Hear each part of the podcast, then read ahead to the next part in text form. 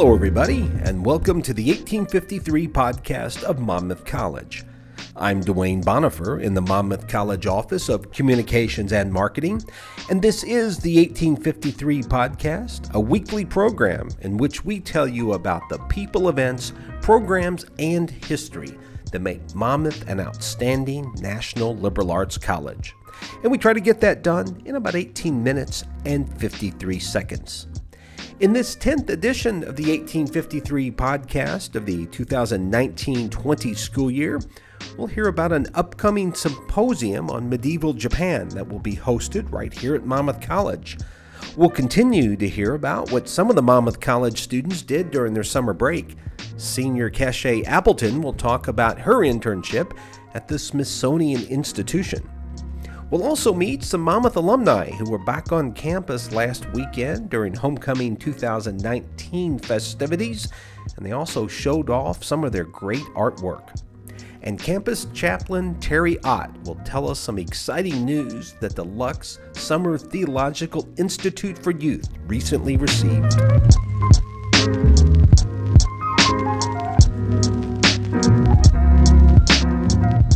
This Saturday afternoon, Monmouth College history professor Michelle Damian will be one of three national scholars who will be featured at a campus symposium on medieval Japan.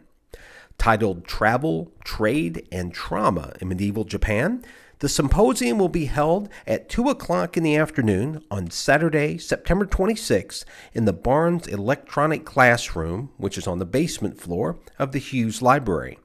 The symposium is free and open to the public, and as Michelle notes, it promises to offer a fascinating look into a part of Japan that doesn't get a lot of attention. She says the idea for the symposium came about because of her conversations with other Asian studies scholars in the Midwest. This was a pretty serendipitous meeting. Uh, one of the people who are coming, who's coming, is Peter Shapinsky, uh, who teaches at uh, Springfield, and I've known him for quite a long time. He also does uh, maritime Japanese studies, um, so we've been colleagues for a while. And then about a year ago, I met uh, Dr. Kendra Strand, who is at University of Iowa at several different conferences, and it turns out that she works on travel writing and we were all together at this past March, the conference, the Association of Asian Studies conference, and got to talking with them and realizing some of the classes that were being taught on campus this fall. Thought it would be a really good mix of the travel writing, the maritime studies, the Japan connection that worked very well with the classes that are going on right now for Introduction to Asian Studies, uh, my maritime archaeology class, and Kasia Partynska's um, on Orientalism class, which is talking about travel writing as well. So thought that we could bring that I could bring these speakers in and incorporate these classes and have a nice kind of meeting. The symposium has also created a lot of opportunities for Monmouth students to be involved with research and scholarship. That's something that isn't always afforded to college students around the country. Because we really wanted to involve the students as well. So all of the classes are, of course, required to, uh, to attend on Saturday, but we're also having student commenters um, read through the papers. The papers are being circulated in advance. Um, and then so each presenter will have about 15 minutes or so to present our research, and then we'll have a student comment on those papers and those presentations. So um, uh, again, the Orientalism class, one of those students will be uh, Frida Gonzalez will be commenting on Kendra Strand's paper on travel writing. Um, Emma Hildebrand from my maritime archaeology class will be commenting on Peter Shapinsky's work on 15th, 16th century ma- maritime maps.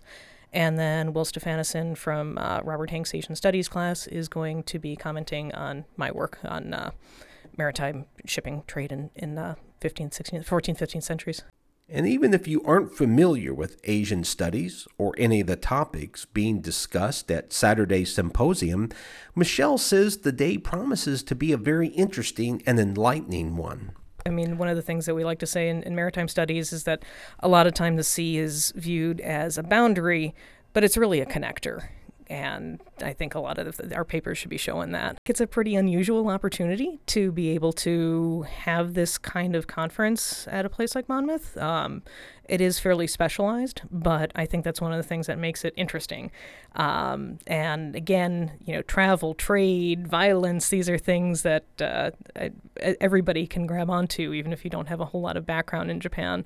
So the, the conference is, is free, open to the public. Uh, we'd love to have uh, anybody who's interested come and attend. That's Monmouth history professor Michelle Damian. She will be one of three national scholars who will be featured at a campus symposium called Travel, Trade, and Trauma in Medieval Japan.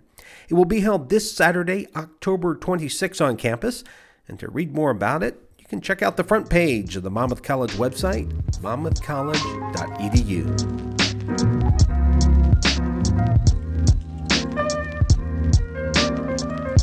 This is the Monmouth College 1853 podcast, and I'm Dwayne Bonifer in the Monmouth College Office of Communications and Marketing. Senior Kasha Appleton was another Monmouth College senior who had a very interesting summer internship.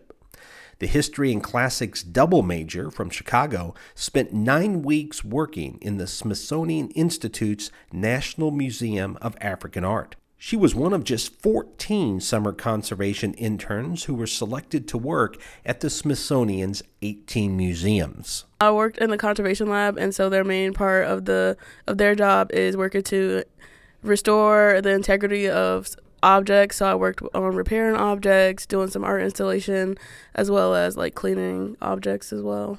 Um, but I feel like the most thing I learned is that every object is different and every object deserves the same amount of care but should be done differently. So what we do for metals we obviously do not do to paper because they're very different. And just how to handle objects in different ways that if you don't have like the means of the smithsonian because obviously they have a lot of money but there's still different things you could do to um, preserve your artifact. Kasha says a couple classes she took early on in her Monmouth career got her interested in pursuing museum studies. Archives freshman year, and I took archaeology lab my sophomore year, and it just got me interested in like working with objects. And so I got an internship, not internship, but like work study through the archives. And so I just liked what I was doing. it was fun. So then it just made me interested in museum studies and using like primary source material in my research as well because I did a re- summer at the University of Nebraska Lincoln doing research um, my junior year, and so then this this winter when I was looking up internships, I was like, why not do a museum studies internship? And Kasha says her interest in history also evolved thanks as well to her Monmouth classes.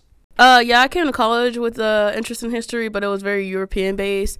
And then taking classes with um, Professor DeFarius and um, Professor Damian just got me really interested in like minority history or like non-European history. So I guess Monmouth just like reincited and set a fuel for more history. Kasha will attend graduate school after she graduates from Monmouth next spring, and she hopes that will lead to a career in academia or beyond. Um, well, I want to be a professor, but like the end goal would be like director of a museum. I don't know. I have a lot of plans. That's Monmouth College senior Kasha Appleton. She was an intern last summer at the Smithsonian Institute. And you can read more about her summer at the Smithsonian Institute in the news section of the college's website, and that address is monmouthcollege.edu slash news. Before we get into the second half of this week's edition, a reminder that you can follow Monmouth College on Twitter, and you can find Monmouth College on Twitter at Monmouth. You can also follow Monmouth College Athletics on Twitter, and you can do that at MC Fighting Scots. And for all of Monmouth College's social media accounts, just check out the bottom of the college's homepage, and that address is monmouthcollege.edu.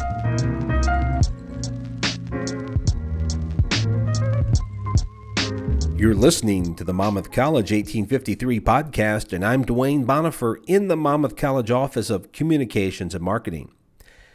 If you stop by the Len G. Everett Gallery, which is in Hewes Library, then you've seen recently a great exhibit by four young Monmouth alumni.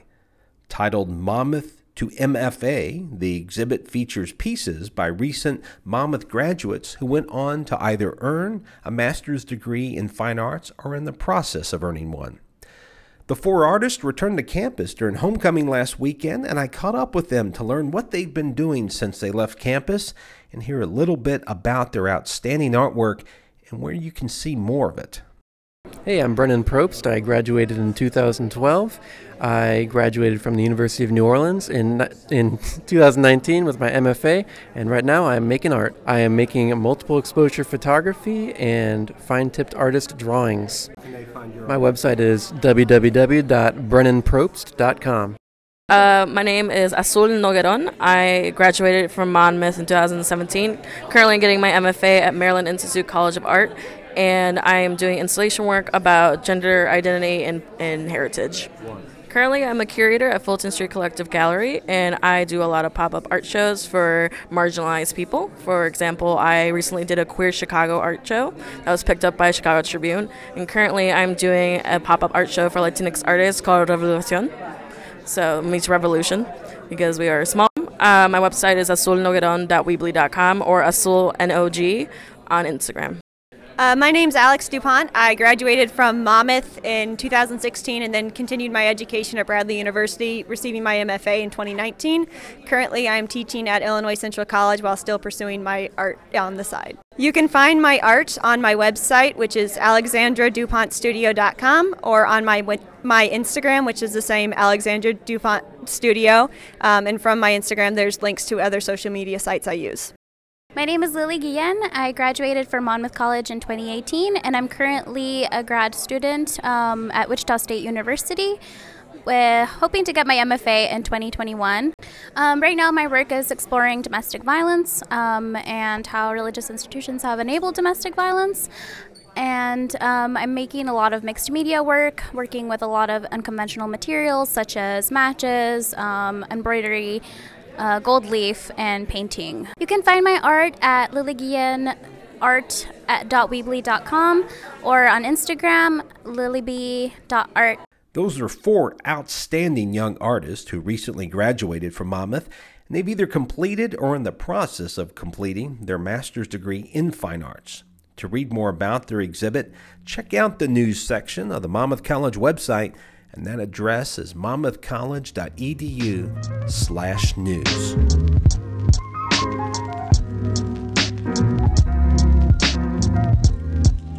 Monmouth's outstanding Lux Summer Theological Institute for Youth recently received some very good news. The Institute learned that it had received a grant from Lilly Endowment Incorporated. The sustainability grant of more than $225,000 will help the National Summer Program become self sufficient over the next five years. During its first three years of service, the Lux Summer Theological Institute for Youth has attracted more than three dozen high school students from around the nation to Monmouth College. During their two weeks on campus in the summer, the community building experience gives high school students an opportunity to study theology and scripture in light of a social justice issue such as food security, environmentalism, or sustainability. Monmouth College chaplain Teri Ott says that the Lux Summer Theological Institute for Youth, which is capped at 22 students every summer, is attracting a strong quality of high school students. Over the course of the three years, as the program, the institute's becoming more well known amongst churches that send their young people, um, uh, actually the we've had to get more selective in who who are the students that we accept, and so. Um, so each as each year goes along, the student groups that are forming at the Summer Institute are just getting better and better. Um, it makes it really hard to make a decision on the applications that come in, but but we really focus on um, the 22 students with their faculty and their staff, and we have college students walk them through the program, forming um, a real cohesive community and so it's that community bond that has really shaped this program really well because they're um, they're living together and learning together and for two whole weeks, which is which is a unique emphasis of this program. Also, during their two weeks at the college, Lux Institute students work at the college's educational garden and market farm. They take field trips to area businesses that are part of the food economy and they also take part in community service projects at local nonprofit agencies that focused on food security.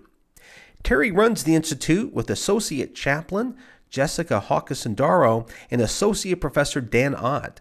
Students' cost to attend the two week institute is but $300, and churches who send their high school students to the institute are among its biggest advocates. Churches telling us all the time about how excited they are when they're after they send a student to the Lux Summer Institute and they return home, and those students are so excited um, to take on new leadership roles in their churches, to help their churches take on social justice initiatives around food security, sustainability. Uh, these young people are are really leading the way when they get home, and their their churches just are very excited about that growth that they saw. Um, the Summer Institute helped them with, and um, just excited for the energy they bring home.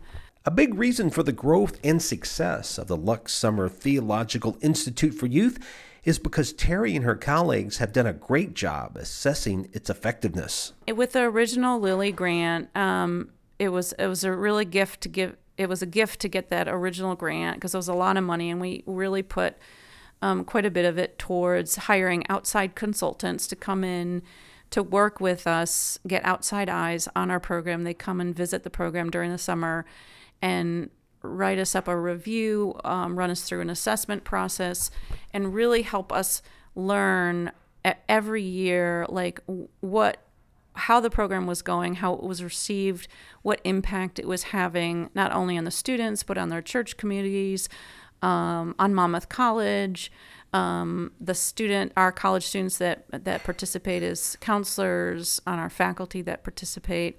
So there was a, a lot of assessment that went into the first three years um, that we'll continue to do um, in the in the coming years. But but the initial assessment work we did really helped us fine tune the program for the future. We really know how to run a good program, a good institute. Um, it's just something I think Monmouth College can really be proud of because this is a, a, amazing two week summer institute with um, some of the very best high school students attending who really want to make a difference in the world, and we offer them a great experience and um, and we're just seeing great results.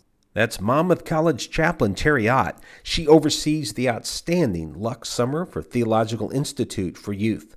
You can read more about the Lux Institute's grant in the news section of the Monmouth College website, monmouthcollege.edu/news. And you can learn more about the institute by pointing your browser to the address lux.monmouthcollege.edu. And that's going to be a 30 for this 10th edition of Monmouth College's 1853 podcast of the 2019 20 school year. I hope you've enjoyed this program. Tell us what you think by firing off an email to us at news at monmouthcollege.edu. Be sure to put podcast in the subject line. Until our next edition, this is Dwayne Bonifer in the Monmouth College Office of Communications and Marketing. Thanks so much for listening. So long, everybody, and have a nice day.